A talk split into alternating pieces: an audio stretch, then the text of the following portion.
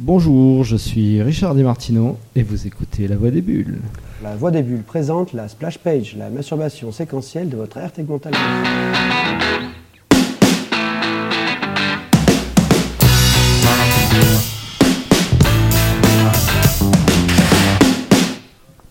Eh bien, bonjour à tous. Donc, bonjour à Richard Di Martino, donc, qui est le parrain du festival. Bonjour.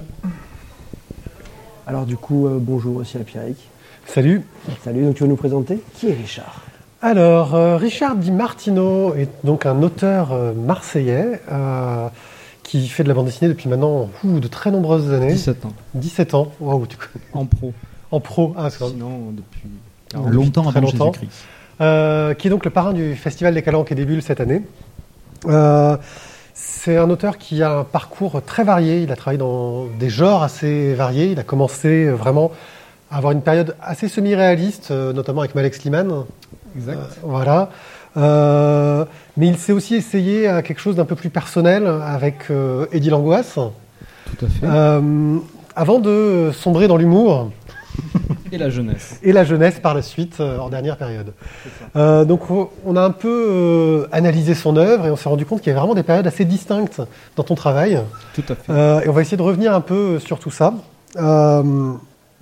Avant d'avoir quelques questions thématiques autour de la bande dessinée, de ce que c'est qu'à notre époque d'être un auteur de bande dessinée. Et on finira par une séquence assez étrange parce que en tant que Marseillais, on le croise assez souvent, Richard, on commence à bien le connaître et on lui pose toujours les mêmes questions. Alors on allait puiser dans toutes les questions qu'on ne trouve pas terribles en général, que les gens posent en bande dessinée quand ils ne s'y connaissent pas. Et qui j'imagine que toi, en interview, tu as déjà eu un tas de questions de personnes qui ne se connaissaient pas du tout en bande dessinée. Ah oui, quand c'est des journalistes généralistes, on va dire, oui, effectivement. Alors on s'amusait à en chercher quelques-unes et d'autres un peu plus drôles, et tu verras. On va rigoler. On va rigoler. Et donc on va pouvoir commencer tout de suite par parler de ton histoire avec la bande dessinée.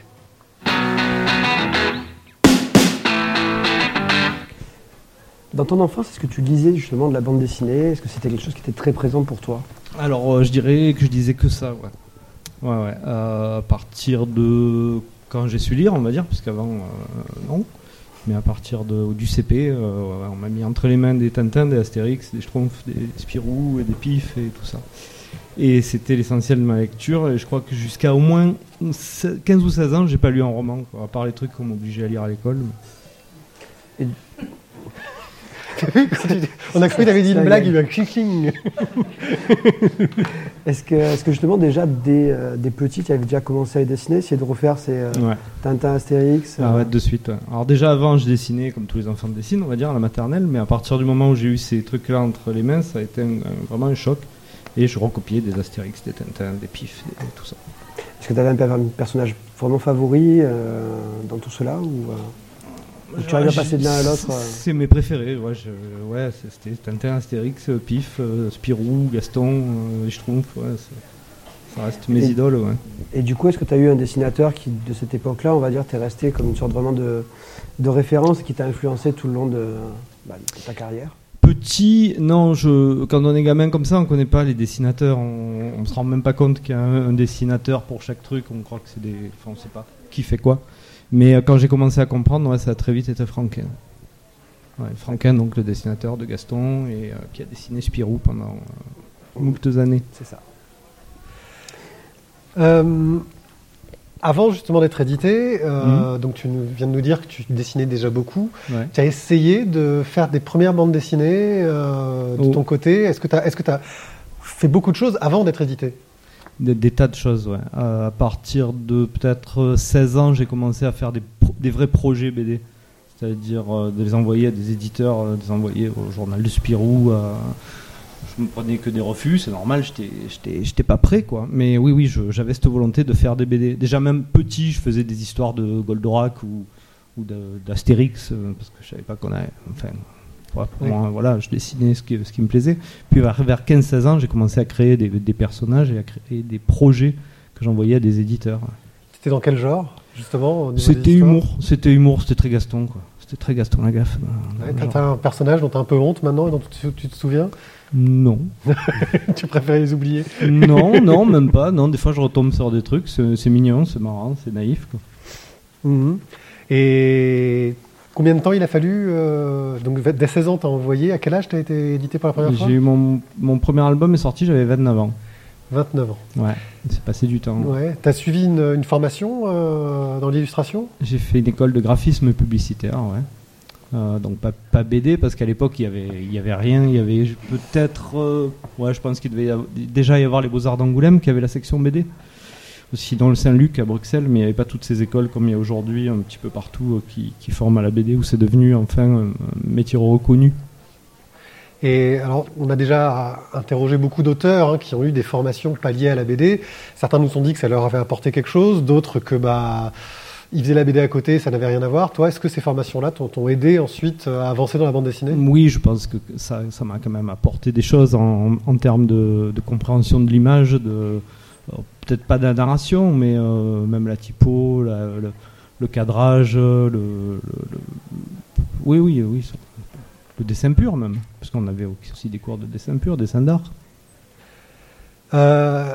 Mais en parallèle, ouais, à cette époque-là, quand on était jeune, avec Bruno Bessadi, donc qui dédicace aussi ici, on suivait les cours du soir, les cours de Jean-Louis Mourier. À l'époque, il donnait des cours à la passerelle. Le soir dans la cave de la passerelle, c'était une librairie BD, librairie BD très réputée, célèbre à Marseille, et Jean-Louis ne faisait pas encore les Trolls de Troyes, il n'était pas la star qu'il est aujourd'hui, il en était à l'époque des Feux d'Askel, sa série précédente, et il donnait des cours du soir en associatif comme ça, et nous on y allait, on avait 20 et quelques années, ouais. Le fait de travailler avec un professionnel qui vous donne des cours, ça peut vous donner des pistes ensuite sur savoir comment présenter un projet à un éditeur, ouais, comment vous mettre en avant, parce que c'est vrai que c'est pas évident, on sait pas ce qu'on doit envoyer quand on est jeune. C'est ça. Ça nous a aidé à créer un réseau, et parce qu'après, on est devenu potes avec ces gens, que ce soit Jean-Louis, mais il y avait aussi d'autres auteurs, il y avait Franck Biancarelli, il y avait Herlé. Et puis oui, ils nous ont recadré sur comment on fait, comment on réfléchit à une planche de bande dessinée, comment on réfléchit à un projet, à une histoire, comment on fait un projet plus professionnellement, quoi, pas simplement en gratouillant comme ça dans son coin. Alors justement, tu parlais d'associatif, après vous êtes arrivé à la création du Zarmatelier. Oui. Alors cette création, elle a eu lieu en 2000... En 2000, on a créé la structure, en 2001, on a ouvert l'atelier, voilà. Du coup, quel était le projet justement du Zarmatelier au départ Alors le projet du Zarmatelier, c'est encore Bruno Bessadi et moi, qui avions cette volonté de faire de la BD et de faire ça pas tout seul dans son coin comme la vieille génération des dessinateurs qui bossaient chacun à la maison, mais de bosser en équipe comme ça, en studio. Et on avait rencontré, quelques années avant de publier nos premiers albums, on avait rencontré l'équipe du 510 TTC, qui sont basés à Reims, qui à l'époque faisaient les séries Nomades, HK. Peu après, il y a eu Sillage aussi, qui commençait à avoir le vent en poupe et qui avait cette dynamique de studio un peu, je ne sais pas si on peut dire à l'américaine, mais en tout cas, cette nouvelle génération d'auteurs, quoi. On avait sympathisé avec eux, on était monté les voir à Reims... Et on s'était dit, c'est ça qu'il faut qu'on fasse, quoi. Faut qu'on signe des albums et faut d'abord qu'on soit professionnel et qu'ensuite on puisse ouvrir notre studio. Et puis dès qu'on a signé nos contrats respectifs à la même période, on a monté les Zarmatelier. Et là, on a remarqué plein de gens pour nous suivre, d'autres dessinateurs, d'autres jeunes dessinateurs sur Marseille. C'était une période où il y a eu justement comme ça, tout le monde qui a signé, il y a eu énormément de... C'était la fin des années... le début des années 2000, quoi, fin des années 90, et c'était vraiment, la BD était en plein essor, quoi, tout le monde signait à tour de bras, c'était la folie, quoi. Nous, Bruno et moi, on était dans un studio de dessin animé qui s'appelait Aladdin Pictures, ça faisait 3 ans qu'on bossait dans le studio, et le studio était en train de péricliter, elle est fermée, donc comme nous, on avait déjà anticipé, on avait déjà nos projets qu'on travaillait depuis des années, on a embarqué un peu toute l'équipe avec nous, sachant que le studio allait fermer, ils sont tous mis à la BD, et voilà, on a créé les Zarmatelier comme ça. Ok. L'atelier 510 TTC, donc, qui était votre modèle, avaient des productions qui étaient assez proches les unes des autres, j'ai l'impression. C'est vrai. Alors que vous, aux Zarmatelier, quand on voit tous les auteurs, on touche dans tous les genres, la science-fiction, la jeunesse, la bande dessinée intimiste. C'était une volonté dès le départ d'avoir cette variété et de ne pas avoir des projets communs, mais plutôt vos petits projets chacun de votre côté ? C'est le hasard, je dirais. Parce que déjà, Bruno et moi, on était cul et chemise depuis très longtemps. Et lui, il fait du comics avec des gros costauds qui se mettent sur la gueule. Et moi, je fais des trucs plutôt humoristiques. Bon, à l'époque, je faisais pas de la jeunesse, mais je faisais quand même de l'humour type Franquin, Gaston, ou même Fluide Glacial à la rigueur, quoi. Peut-être un peu plus adulte, mais j'étais quand même dans cette volonté de faire de la BD d'humour. Et donc là, tu as eu ton premier contrat signé en 2000, donc avec Malek Slimane. 99 même. 99, c'est sorti en 2000, oui. Donc forcément, le contrat est signé avant que la BD sorte. Voilà. Logique. Malek Slimane, c'était vraiment une BD de science-fiction, donc qui se passait dans un futur proche, à Marseille, qui était ancrée dans Marseille. Il y avait une volonté spécifique d'avoir quelque chose qui soit assez typiquement marseillais dès le départ. C'était pas par chauvinisme, c'était plus que la plupart de ces histoires se passaient toujours à New York ou à Paris ou dans des grandes capitales comme ça, et qu'on s'est dit que tiens, on pourrait faire ça chez nous. Le scénariste Bruno Falba était de Toulon, on s'est dit on pouvait faire ça dans le sud avec une mentalité un peu dans le sud, puisque c'est une histoire policière, et de la mafia, tout ça, des trafics et tout, c'est très bien ici pour ça. Et voilà, vu que c'est dans le futur, on pouvait extrapoler la ville et en faire une mégapole, voilà. C'était pas pour faire du chauvinisme pour Marseille, quoi. Ça a été un succès, Malek Slimane ? C'est quelque chose qui a bien marché ? Non, on peut pas dire que c'était un succès, mais il n'est pas tombé dans l'oubli, quoi. Je pensais qu'il serait oublié avec le temps, et puis non, on me le ressort encore régulièrement en salon. Ouais, il arrive derrière. Il y a combien de tomes ? 3, c'est ça ? Il y en a eu 3. Aujourd'hui, il y a une intégrale qui existe. Les 3 tomes séparés n'existent plus. Mais ça veut dire que là, quand même, ta première série, on peut encore la trouver, elle est encore publiée, éditée. Ouais, sous forme d'intégrale. Ça doit faire plaisir de se dire que, vu le nombre de BD qui sort à l'heure actuelle, de te dire que ton premier ouvrage édité, les gens peuvent encore le lire, quoi. Ouais, tout à fait. Surtout qu'il y a beaucoup de BD qui sont mises au pilon quand les titres marchent pas ou plus. Et j'ai eu la chance que sur toute ma production, qui est à peu près une vingtaine d'albums, je crois que j'en ai un seul qui n'est plus... je suis sûr même, il y en a un qui n'est plus disponible, j'ai encore tous mes bouquins dispo.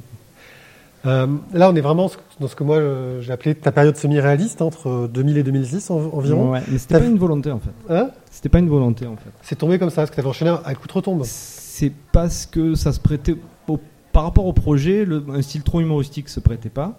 Et en plus, on l'avait pour parler, on l'avait présenté à Mourad Boudjelal, qui à l'époque était à Toulon avec les éditions Soleil, et c'est lui qui m'avait poussé à aller vers un dessin plus semi-réaliste, voire plus réaliste carrément, et il avait suivi le projet pendant un certain temps, et jusqu'à un moment donné on nous a dit qu'il le ferait pas, et après du coup on l'a présenté ailleurs, et c'est là qu'on l'a signé chez Vents d'Ouest. Mais c'est Mourad qui m'a amené à faire un projet plus semi-réaliste.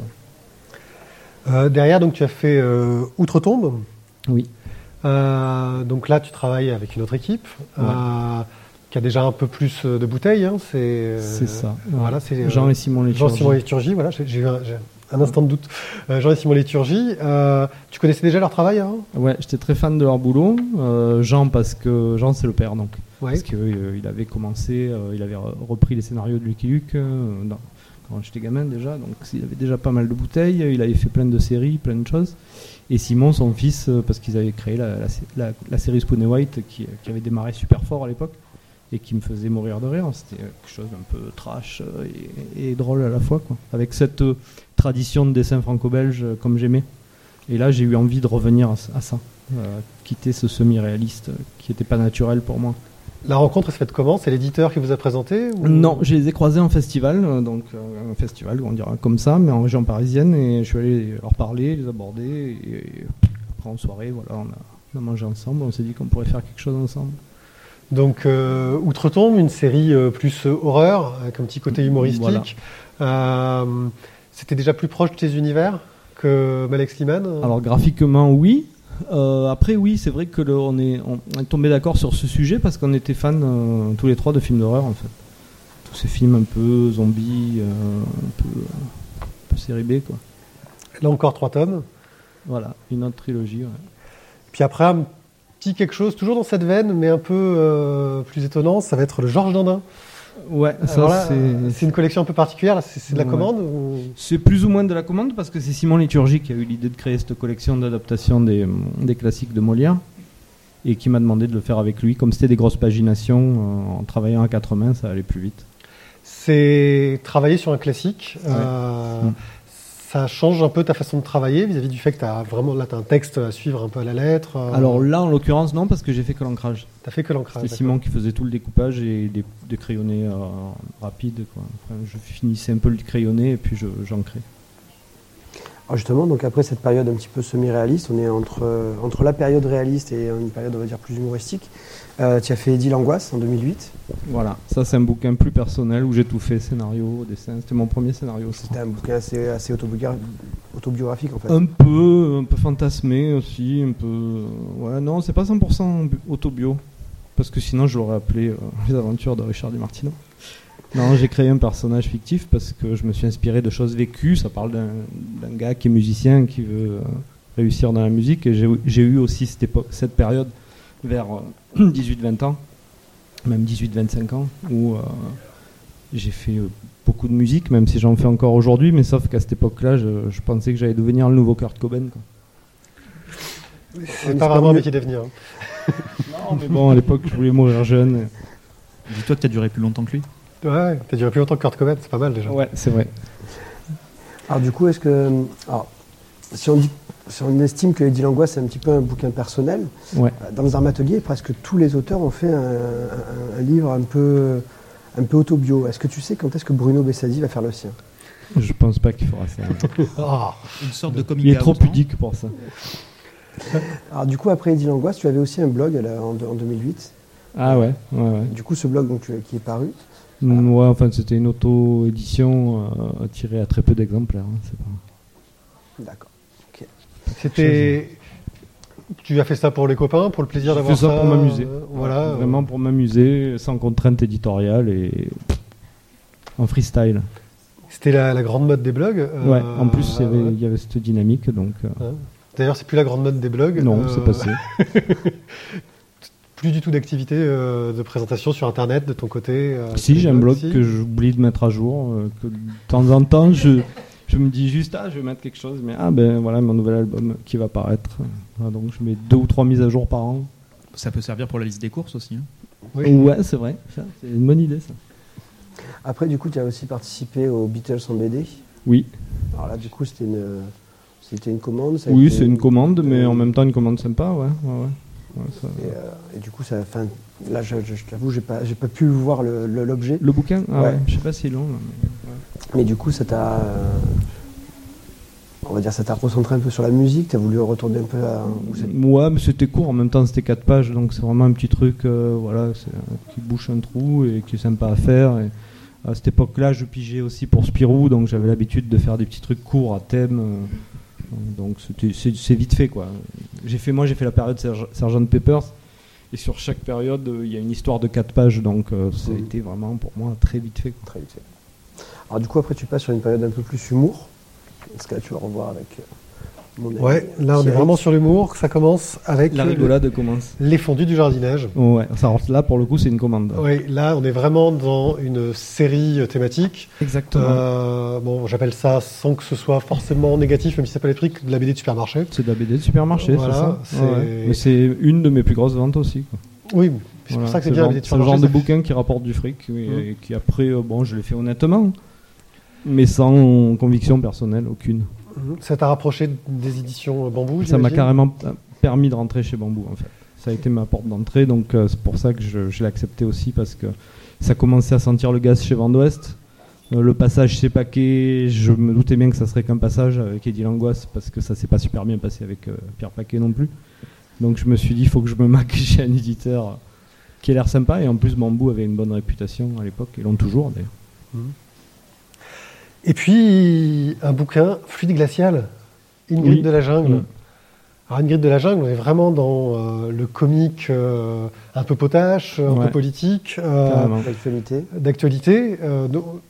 On va en parler, nous, bientôt dans une émission. On l'a lu et c'est vrai que c'était d'actualité. C'est un peu c'était à fond dans l'actualité. Enfin, en 2009, je crois. Ouais, c'était vraiment ce qui se passait. Ingrid venait d'être... C'était Ingrid Betancourt. Ouais.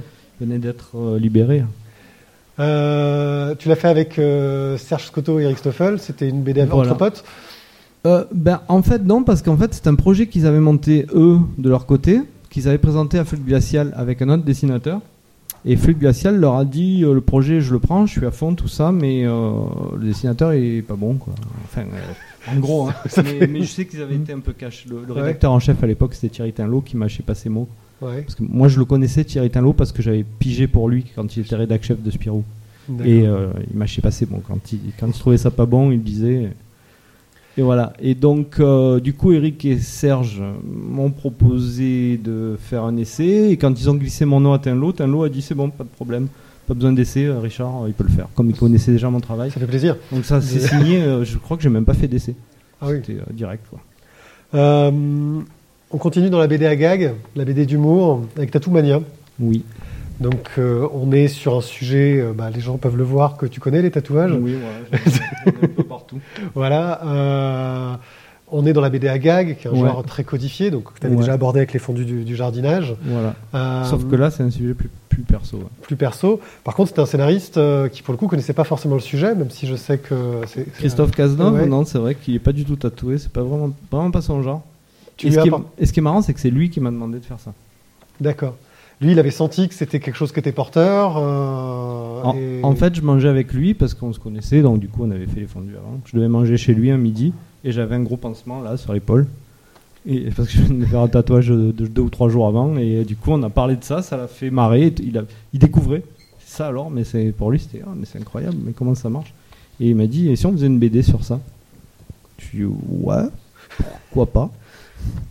Tu lui as apporté des idées sur ce sujet-là, justement, des anecdotes, parce que j'imagine que toi, tu... J'ai apporté quelques anecdotes que je connaissais, puis je lui ai présenté un de mes meilleurs amis, qui est tatoueur, qui est le responsable de toutes tes œuvres. Mes œuvres, toutes ses œuvres qu'il a faites sur moi.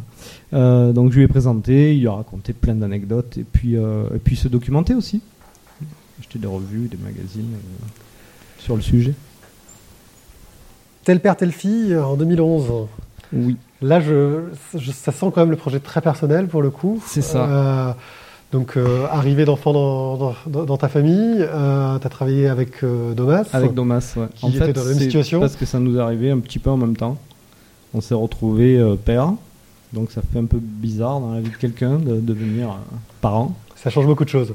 Et en fait, on parlait tous les jours des conneries que faisaient nos filles, des anecdotes quotidien, quoi, et en rigolant, et puis après on s'est dit ça pourrait faire une BD sympa, et on a inventé des personnages qui sont pas nous, avec des filles mais qui nous ressemblent, avec des filles qui sont pas vraiment nos filles mais qui leur ressemblent, et on l'a présenté aux éditions Vents d'Ouest qui nous ont dit c'est super mais il faut un 3e larron avec une plus grande, alors on a inventé le Pierrot là, avec sa fille Camille qui est préadolescente, parce qu'à la demande de l'éditeur, mais voilà, les 2 autres c'est nous en fait, et on a mis en gag des choses vécues, bon, transformées pour en faire des gags, pour en faire de la BD, extrapolées, mais du vécu. Je vois un petit 1 marqué sur la couverture, il n'y a pas eu de 2. Ben non, il n'y a pas eu de 2. Ça n'a pas marché?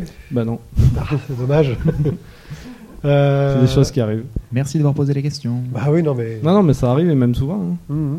C'est pas... Justement, quand tu as un projet un peu personnel auquel tu tiens à cœur, c'est pas trop difficile de se remettre ensuite sur autre chose. Surtout quand tu as écrit entièrement le tome 2 et que tu es sûr... T'es sûr qu'on va le faire? Parce que nous, on était tellement dans la dynamique du truc que les gags, on les écrivait au kilomètre et on en avait. Je crois qu'on avait même quasiment de quoi faire un 3. D'accord. Mais bon. Ça va, mais dans le tome 1, il y avait que les meilleurs, c'est ça? Pas forcément. Il y en a des bons, mais il y en avait des bons dans le 2 aussi. Tant pis. Puis t'arrives, c'est ta période jeunesse, vraiment pure. Voilà, ouais.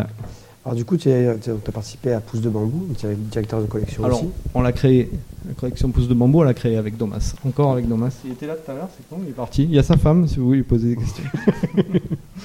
Bonjour Madame Domas. Alors, du coup, la collection Pouss' de Bambou, c'est quoi exactement? La collection Pouss' de Bambou, c'est donc dans la suite de Tel Père, telle fille. Nos filles grandissaient un peu, et on avait envie de leur lire des BD. Et on leur lisait notamment Petit Poilu, qui est de la BD muette spéciale pour les tout petits, quoi. Et là, on a eu envie de faire quelque chose, nous aussi. Alors, on s'est cassé la tête, on a cherché ce qu'on pourrait faire. Et puis, plutôt que de faire une création, on s'est dit on pourrait adapter tous ces contes, en fait, tous ces contes populaires qui s'y prêtent super bien à de la BD muette. Et ben voilà, on a monté le projet, on l'a présenté à Bamboo, ils ont été emballés tout de suite et c'est parti. C'est parti et ça continue toujours. Aujourd'hui, je ne sais plus le nombre exact, mais il doit y avoir 22 ou 24 titres à l'heure actuelle. On ne les a pas tous faits, Domas et moi, parce qu'à un moment donné, il fallait produire, donc on a fait bosser les copains, Bruno Bessadi, Mathilde Domecq, Simon Léturgie et bien d'autres.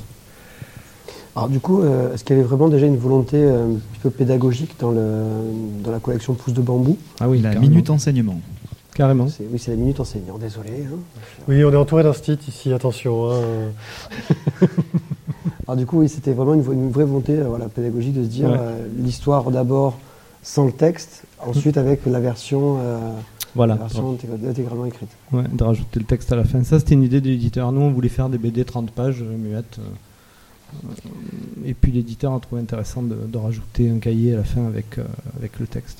Le genre muet, c'est un genre vraiment particulier en bande dessinée, qui n'est pas évident en termes de narration, il faut être clair tout de suite. C'est ça. Ça a été difficile, alors que j'imagine que tu avais l'habitude de raconter des scénarios avec des mots, quoi, de te mettre dans ce type d'écriture-là. Il faut se mettre dans la peau des enfants, il faut essayer de faire une image claire, concise, pas embrouillée, aller à l'essentiel, un message à la fois. C'est un exercice qui n'est pas évident à faire, mais qu'on a bien réussi, je pense. En plus, on les faisait relire à nos gamines en leur disant « Alors là, qu'est-ce que tu comprends là ? Ah, tu comprends pas. Ah, peut-être que c'est ça. » Voilà, donc c'était nos gamines qui cautionnaient les trucs. Puis après, on a compris le mécanisme. Il y a de plus en plus de BD muettes pour les tout-petits. Hein. Tu parlais de Petit Poilu. Petit Poilu, c'était déjà avant, mais après nous, il y en a encore eu plein qui ont emboîté le pas. Ouais. Il y en a d'autres dont vous êtes inspirés qui vous Non, mais il y en a plein d'autres qui ont emboîté le pas. Non, je crois que vraiment, celui qui a déclenché le truc, c'était le Petit Poilu chez Dupuis.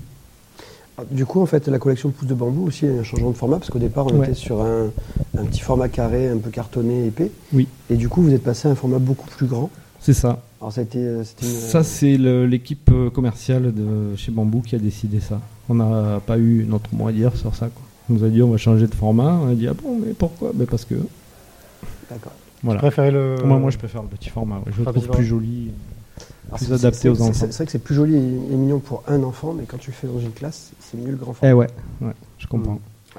Voilà, ça c'est les instits qui connaissent leur sujet. Non, mais le petit format est vachement mignon. Ça, pour un petit, c'est super agréable. En plus, avec la couverture cartonnée un petit peu molle.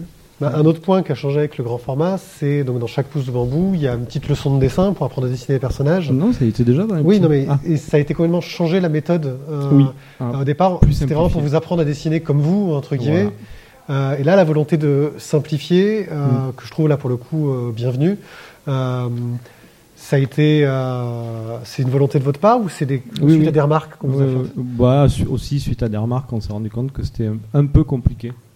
Donc il a fallu synthétiser plus. Et maintenant c'est Domas qui les fait toutes, alors qu'à chaque fois, sur chaque album, c'était l'auteur qui le faisait lui-même. Donc nous on supervisait, comme on supervisait tout l'album. Mais là maintenant c'est Domas qui fait tout, au moins c'est unifié. Alors du coup après Pouss' de Bambou, donc est paru Cléo. Oui. Toujours chez Bamboo aussi. Oui. Donc les aventures de Cléopâtre jeune. Voilà. Donc pour l'instant on en est en fait à 2 tomes. 2. Est-ce qu'il y aura une suite ? C'est pas. Je sais toujours pas en fait. Pas tout de suite en tout cas. D'accord. Alors du coup Cléo, comment tu es arrivé sur ce projet ? C'est moi qui avais envie de faire ça. Pareil, je crois que c'est encore en suivant l'évolution de ma fille qui grandissait, qui commençait à lire des trucs avec des bulles, donc qui commençait à se désintéresser un peu des Pouss' de Bambou.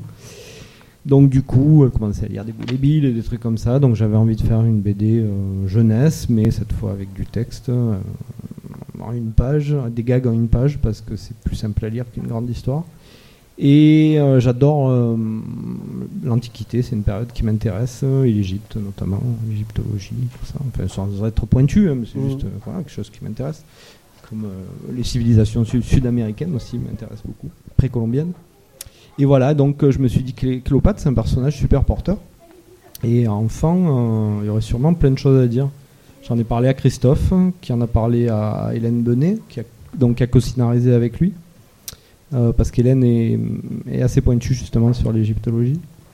Et du coup, tous les trois, on a monté ça. Et voilà, on s'est bien amusé. J'espère qu'on s'amusera encore à en faire d'autres.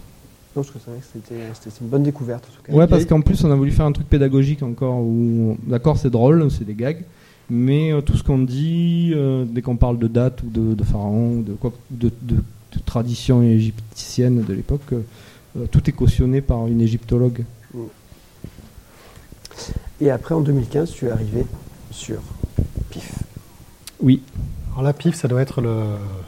Pour toi qui aimais ce genre-là, gamin, ça doit être le waouh. Tu te rends... Comment on se retrouve sur Pif? Comment est-ce qu'on se retrouve à travailler sur le gâteau, sur ce personnage mythique, enfin en tout cas pour notre époque? Et ben par hasard en fait. Je connaissais depuis pas mal d'années François Cortegiani. François a commencé à bosser lui comme scénariste sur Pif en 78. Donc je le lisais quand j'étais gamin en fait. Les histoires de François sans savoir que c'était François qui les scénarisait. Parce qu'à l'époque Pif avait une très grosse production, donc il y avait plusieurs équipes, il y avait plusieurs scénaristes, plusieurs dessinateurs. Je crois que l'armoire magique c'était de lui. Oui, j'ai lu, oui, et des scènes de Cavazzano, voilà. Un italien qui bossait aussi pour Disney d'ailleurs. Ah oui, voilà, l'armoire magique, ça m'avait marqué quand j'étais gamin. Moi aussi. Et donc François, un jour en festival, il y a quelques années, je ne me rappelle plus quand... je lui dis, mais quand c'est qu'il relance Pif, quoi? Parce que Pif s'est arrêté depuis pas mal de temps. Je crois qu'il y a eu une pause d'une dizaine d'années. Et je lui dis, mais quand est-ce qu'il relance Pif? Et il me dit, je sais pas, ça dépend pas de moi. Mais moi, j'aimerais bien qu'il relance Pif. Et moi, je lui dis, moi, j'aimerais bien dessiner des aventures de Pif. Et François me dit, bah, si un jour il se passe quelque chose, je te tiendrai au courant. Et puis il l'a fait en 2015, ou fin 2014, je sais plus. Il m'a appelé en me disant, tu veux toujours dessiner Pif? On cherche un dessinateur. Ah, t'avais pas trop d'autres projets à ce moment-là? Si, j'avais Cléo en cours, j'avais sûrement des Pouss' de Bambou en cours, j'avais eu une période où j'ai beaucoup bossé. Mais tu peux pas dire non à un projet comme ça. Non, je pouvais pas dire non. Non, je pouvais pas. Justement, Pif, c'est un personnage existant, donc il y a un peu un style qui existe sur la façon de le faire. Tu as dû adapter ton style ou c'est venu très naturellement? Non, parce qu'en fait, c'est un peu comme Spirou, chaque dessinateur se l'approprie un petit peu en gardant quand même, sans dénaturer le personnage, mais chacun se l'approprie à sa manière. Donc ça va. Donc Pif est publié en magazine, de retour en kiosque. Ouais. Est-ce qu'il y a toujours le cadeau dans chaque Pif? Le dernier c'était les Pifis. C'est ça, les Artémiens. Voilà. Donc toi qui connais bien le personnage, tu as eu des personnages secondaires que tu as eu envie de faire revenir et que tu as demandé à François Cortegiani? Non, parce que François a démarré direct avec les... Pif, c'est un peu comme dans Mickey ou dans certains trucs de super-héros, il y a un peu des univers parallèles sans vraiment l'être, quoi. Il y a des époques, des genres. Donc il y a eu la période Pif où il était... où il était dans un monde entièrement animalier, un peu à la Disney, puis il y a eu une période Pif où il était dans un monde avec des humains.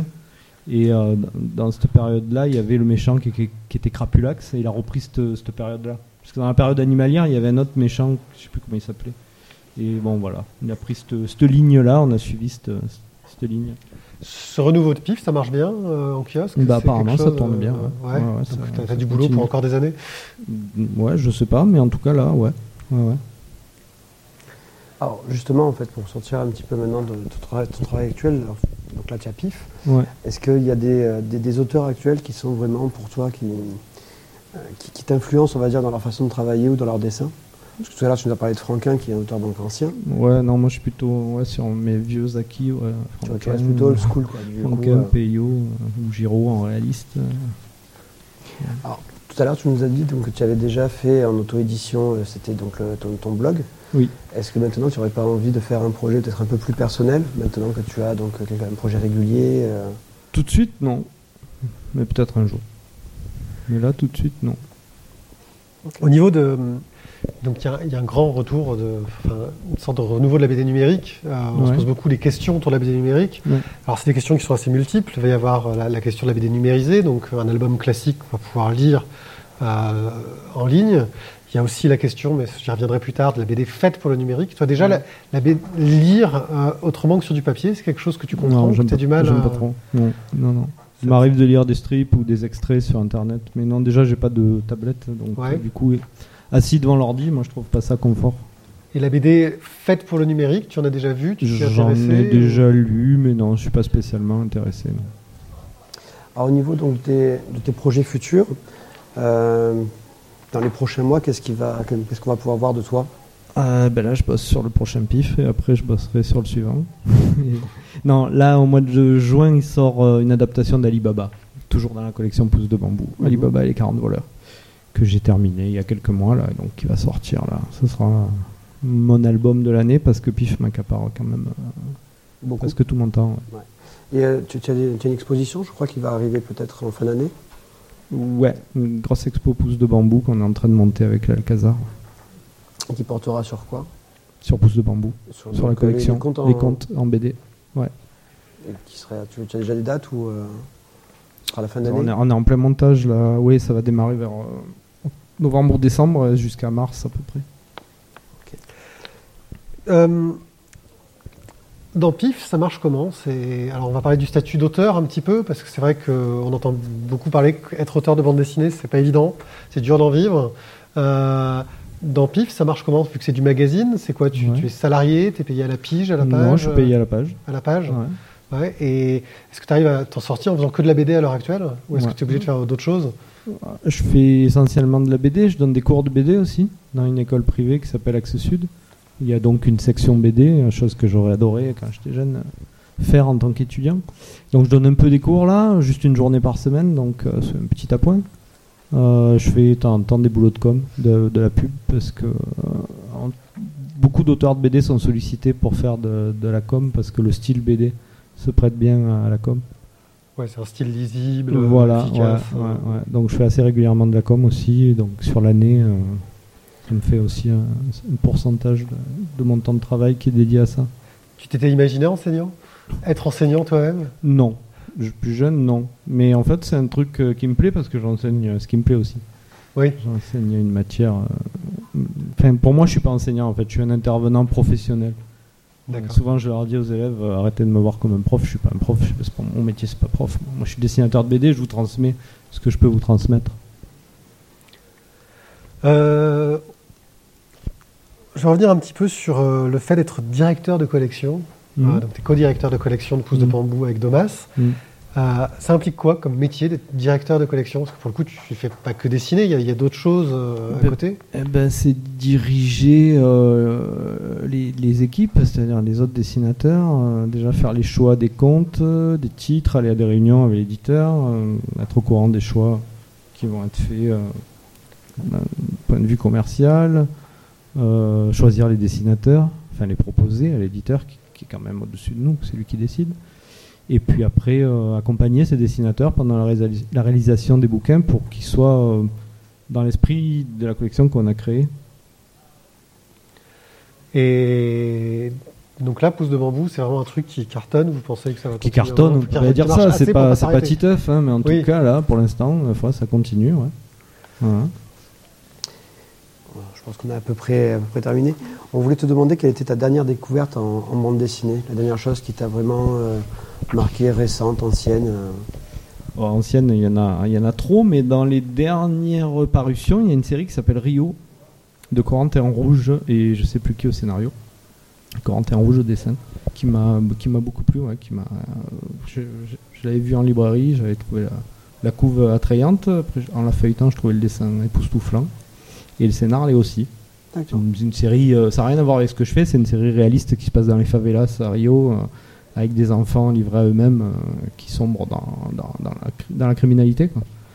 Donc c'est une histoire plutôt dure en fait, mais qui est très très chouette. Ah, ben voilà, c'est ça. Ok, je crois qu'on va... On va finir sur une petite chose. Tu es aussi donc musicien dans un groupe qui s'appelle Arthrosist, dans un genre assez violent. Voilà. Tu es bassiste. T'as jamais arrêté la musique en fait. C'est quelque chose qui... non, si j'avais fait une pause à une époque. Ouais. J'avais fait une pause quand j'ai commencé à publier de la BD parce que j'ai voulu mettre toute l'énergie sur ça. Ouais. Et puis j'ai repris quelques années après. D'accord. Et c'est un groupe juste pour se faire plaisir entre potes, ça marche un peu Non, mais on s'en fout, en fait, on joue pour se faire plaisir, on fait 3 ou 4 concerts par an à tout casser, donc c'est pas, on fait pas ça pour l'argent, on fait ça comme d'autres, je sais pas, aller jouer aux cartes ou à la pétanque. D'accord. Mais on fait ça bien quand même, là on a sorti un album qu'on a autoproduit, qu'on a enregistré, qu'on a fait presser, voilà, c'est un vrai album, mais sauf qu'il est pas distribué, quoi. Mais non, on s'amuse. On on va aller au bout de nos rêves quoi, avant de mourir. Je crois qu'on va pouvoir passer à nos questions nulles. Attention. Et la technique, il n'est pas prêt pour les jingles. Je lui fais le petit signe magique. Ah non, mais ces gens à la technique, ils sont jamais prêts. Hein. Ça, c'est dingue. Hein. Alors donc, pour rappel, les questions nulles, ce sont des petites questions que des journalistes non spécialistes dans la bande dessinée posent souvent aux auteurs de bande dessinée et qui, à force de faire des festivals, on sait que ça les énerve un peu. Et comme on a déjà posé toutes les questions intelligentes qu'on voulait à Richard, bah, on reste sur les questions vraiment pourries. Désolé. Thio. Comment tu as appris à dessiner ? J'ai pas appris, en fait, c'est un don de Dieu. C'est une excellente réponse, ça. Voilà. D'où te viennent tes idées ? De Dieu, encore ? Il est partout. Moi qui suis complètement athée, c'est assez paradoxal. Wow, c'est un miracle. C'est incroyable. C'est un miracle. Quelle est la recette des scampi à l'armoricaine ? Des quoi ? Des scampi à l'armoricaine. Je ne sais pas ce que c'est, les scampi. C'est un fruit de mer ? Non, je pense. Je sais pas. Ça fait quoi d'être une fille quand on fait de la BD ? Ah, pardon. Ça fait quoi d'être un homme quand on fait de la BD ? Et c'est pas évident parce qu'il y a quand même beaucoup de sexisme, je trouve. Et, ouais. D'ailleurs, j'ai créé un mouvement pour qu'on défende les hommes dans la bande dessinée. Présidé par Bruno Bessadi. Voilà. Il fallait un gorille. C'est quoi le truc le plus bizarre avec lequel tu es dessiné ? Du caca. Est-ce que tu as un objet fétiche pour dessiner ? Des stylos. Ouais, bien, des stylos. Original, super. Des crayons, des pinceaux. Non, le pinceau. Mon truc préféré, c'est le pinceau et l'encre de Chine. Quel personnage dessines-tu le mieux ? Bruno Bessadi. Non, il est dur à dessiner. Non, je sais pas. Peut-être Cléo. C'est moi qui l'ai créé. Quelle est ta question favorite en interview ? Je sais pas, j'en ai pas. Et lequel de tes albums a le meilleur papier pour les dédicaces ? Ah, c'est intéressant ça. Ouais, parce que souvent, je vois les artistes qui râlent sur « Ah, oh, ce papier, c'est nul ». Tous les bambous, en fait, sont fabriqués pareil. Le papier est bien, mais le Ingrid de la jungle est bien aussi. Les Outre-Tombe, il n'était pas terrible, le papier. Bon, bah merci beaucoup, Richard. Merci à vous. Est-ce que dans le public, vous auriez des questions que vous auriez aimé poser à Richard ? Des questions plus intelligentes que celles qu'on vient de poser. Que les nôtres, hein, parce que, bon, à un moment donné... Des vraies questions, quoi. Non ? Ben. Bon, bah, très bien. Une recette des glaçons ? Non ? C'est bon ? Où est-ce qu'on peut te retrouver sur Internet ? Si on veut suivre de tes nouvelles, comment on fait ? Ton travail, sur mon blog, que je mets à jour 3 fois par an. TheVeryRichBlog.com. Ok. Eh ben, merci beaucoup d'avoir suivi cette rencontre avec Richard Di Martino. Merci à toi, Richard. Merci à vous. T'être prêté au jeu. Merci. Pour rappel, vous pouvez nous retrouver sur le site lavoidesbulles.fr où on fait donc nos émissions que vous pourrez écouter, dans lesquelles nous diffuserons cette émission dans la Splash Page. Vous pouvez nous suivre sur Twitter, sur Facebook. Vous trouverez tous les liens sur cette page-là. Vous pouvez même nous aider en nous donnant des sous. Vous trouverez tous les liens. C'est le gros bouton rouge à gauche. Voilà. On m'en dit un peu parce que nous aussi on vit pas de ce qu'on fait. En tout cas, voilà, merci beaucoup. Merci. On vous souhaite un bon festival et à très bientôt.